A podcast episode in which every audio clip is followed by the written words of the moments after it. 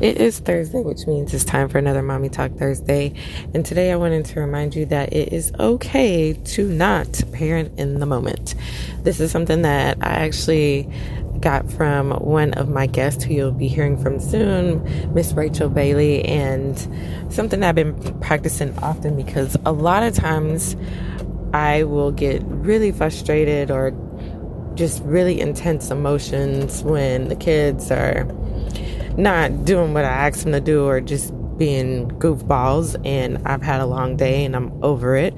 And instead of me trying to parent in the moment, especially when my kids are throwing a tantrum and they're not listening, instead of trying to, you know, correct the behavior and to get them back on track, sometimes it's okay to just like walk away for a sec, get your cool, like back in order and then go back in and once everyone's calmed down and have a conversation and parent then um, because i know a lot of times when i get frustrated and angry of course things never ever come out the way that i want it to.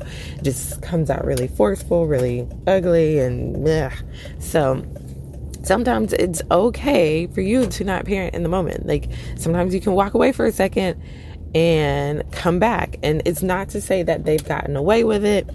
Um, it's not to say that your kids aren't going to get punished or um, their behavior is not going to be corrected.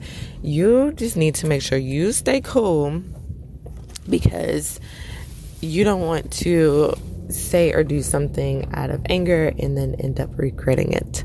So I wanted to share that with you, let you know that it is okay to not parent in the moment and give yourself a second to get it together.